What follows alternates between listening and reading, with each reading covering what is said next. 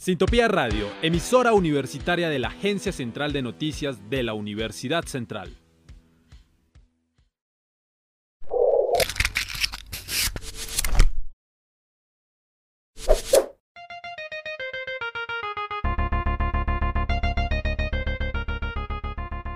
Reciba el fin de semana bien informado.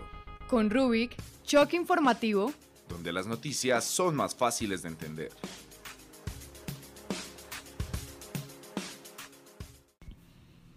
Bienvenidos y bienvenidas a Rubicast, el podcast de Rubik, Choque Informativo. En esta ocasión nos dirigimos a un tema que nos corresponde estudiar a todos los ciudadanos y se trata de cómo vamos con el COVID. Esto es algo que toma fuerza por los recientes reportes que indican que se está reduciendo la tasa de contagios, un hecho que además nos alegra a muchos de nosotros y se trata de una luz al final del túnel. En este podcast les hablaremos justamente de cuáles han sido los procesos y los análisis que se han generado sobre este tema. Y hoy me acompaña Judy Peña en la investigación sobre el COVID-19 en Colombia y más precisamente en la ciudad de Bogotá. La revista Semana en su reporte indica que la ocupación de camas de unidades de cuidados intensivos UCI para la atención de pacientes con COVID-19 en Bogotá actualmente es del 45%. Este porcentaje significa que de las 800 camas UCI, 366 han sido destinadas para la atención de estos pacientes, según cifras reportadas por las IPS para la atención de COVID-19.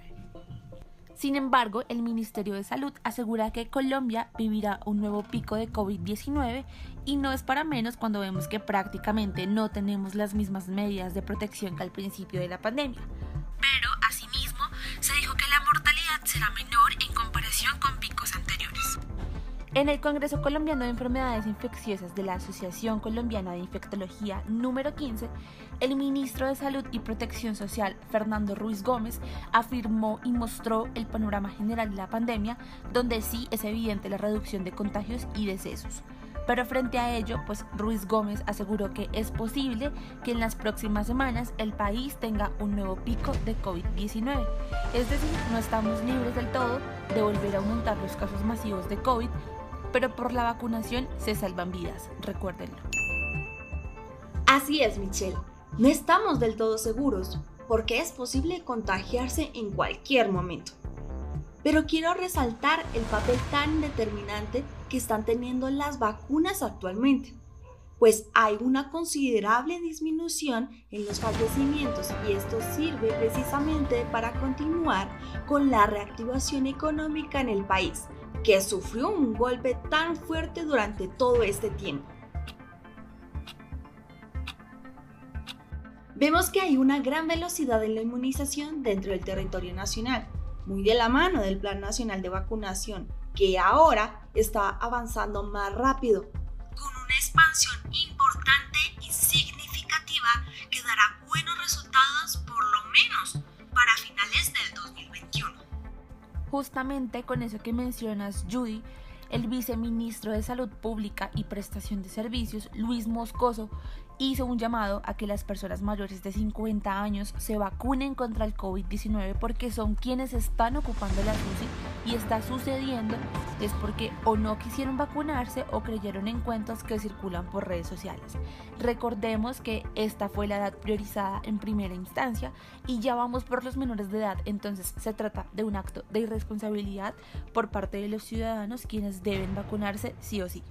Por esta razón, hoy contamos con una invitada muy especial. Su nombre es Erika Rojas, es auxiliar de enfermería del Servicio de Hospitalización, cuenta con 13 años de experiencia en el área y actualmente es estudiante de enfermería del área andina.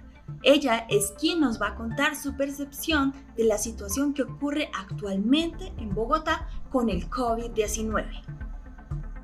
En primera instancia, me gustaría que me contara ¿Cómo se ha visto reflejada la reducción de casos COVID-19 en su área de trabajo? Eh, pues sí, eh, afortunadamente la incidencia de casos COVID en este momento, en la actualidad, pues ha bajado, ha disminuido muchísimo. Eh, ya los servicios de urgencias pues no se ven tan llenos, no se ven tan saturados como pues hace algunos meses. Desafortunadamente lo que sí estamos viendo ahorita son los pacientes que quedaron con, con las secuelas post-COVID, ¿no? Pacientes que están eh, con polineuropatías, eh, con reducciones de movilidad, con secuelas que les ha dejado el COVID y que aún a esta instancia pues siguen hospitalizados. Ahora, bajo su conocimiento profesional, cuéntenos a todos los oyentes cuál es la importancia de vacunarse. Pues que quisiera decirles yo, recordarles la, importancia de la vacunación, ¿no? Es muy importante que tengamos en cuenta que no es solamente eh, por cuidarnos nosotros mismos, por cuidar nuestra salud, sino por cuidar a los demás, a las personas que nos rodean, ¿no? Eh, cabe aclarar que aunque la vacuna no es inmunidad para el virus, pues sí disminuye la gravedad de la sintomatología, ¿no? Disminuye la probabilidad de que, de que lleguemos a necesitar una UCI, de que lleguemos a quedar de pronto con secuelas. Entonces, por esto es importante la vacunación, por esto es que es importante mandarnos a vacunar y tener conciencia de que la vacunación hace parte del autocuidado considera que aún son necesarias las campañas para la prevención del COVID, pero más enfocadas al cuidado en la calle, en contacto con otros y no en casa? Claro que sí son importantes las campañas de prevención.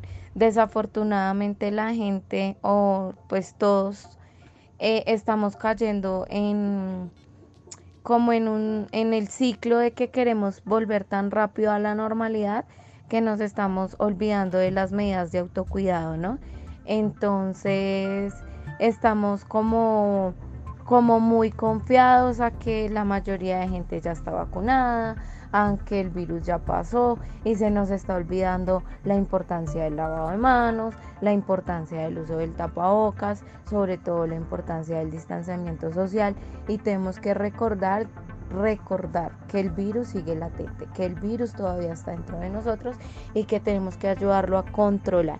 ¿Cómo se controla? No olvidando las medidas de autocuidado.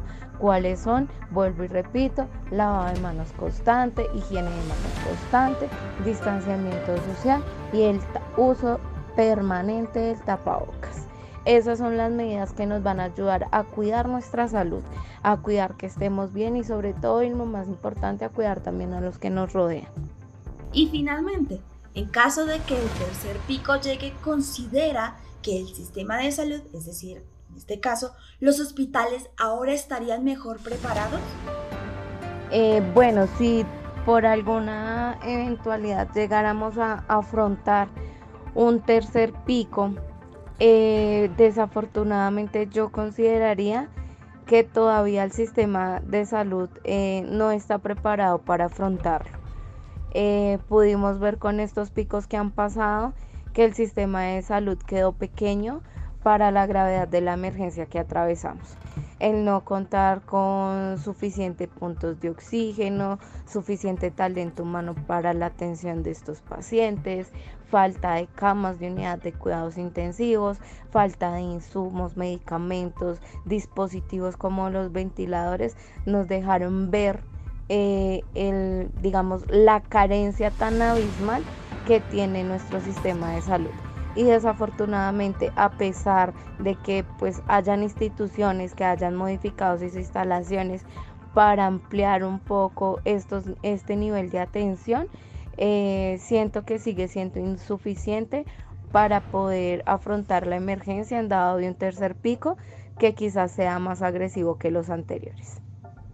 Agradecemos la participación de Erika por acompañarnos y presentar su punto de vista tan importante y valioso para nosotros aquí en Rubicast. Listo, Judy, muchas gracias por tu invitación y espero que haya sido de tu ayuda. Esperamos que la gente se siga vacunando, que sean cuidadosos con su salud, con el lavado de las manos, el uso de la mascarilla, recordar tapar nariz y boca y teniendo en cuenta el gran esfuerzo que se está haciendo para que la población no entre nuevamente en una crisis profunda de COVID-19. Esto fue todo en Rubicas, en este podcast titulado ¿Cómo vamos con el COVID? Agradecemos la participación de Erika, Recuerden que este podcast fue realizado por Rubik Choque Informativo, con la voz de Michelle Celis y de quien les habla Judy Peña. En la postproducción de Camila Álvarez para ACN y Sintopía Radio. Hasta pronto. Ahora recibirá el fin de semana bien informado, Esto fue Rubik Choque Informativo. donde las noticias son más fáciles de entender.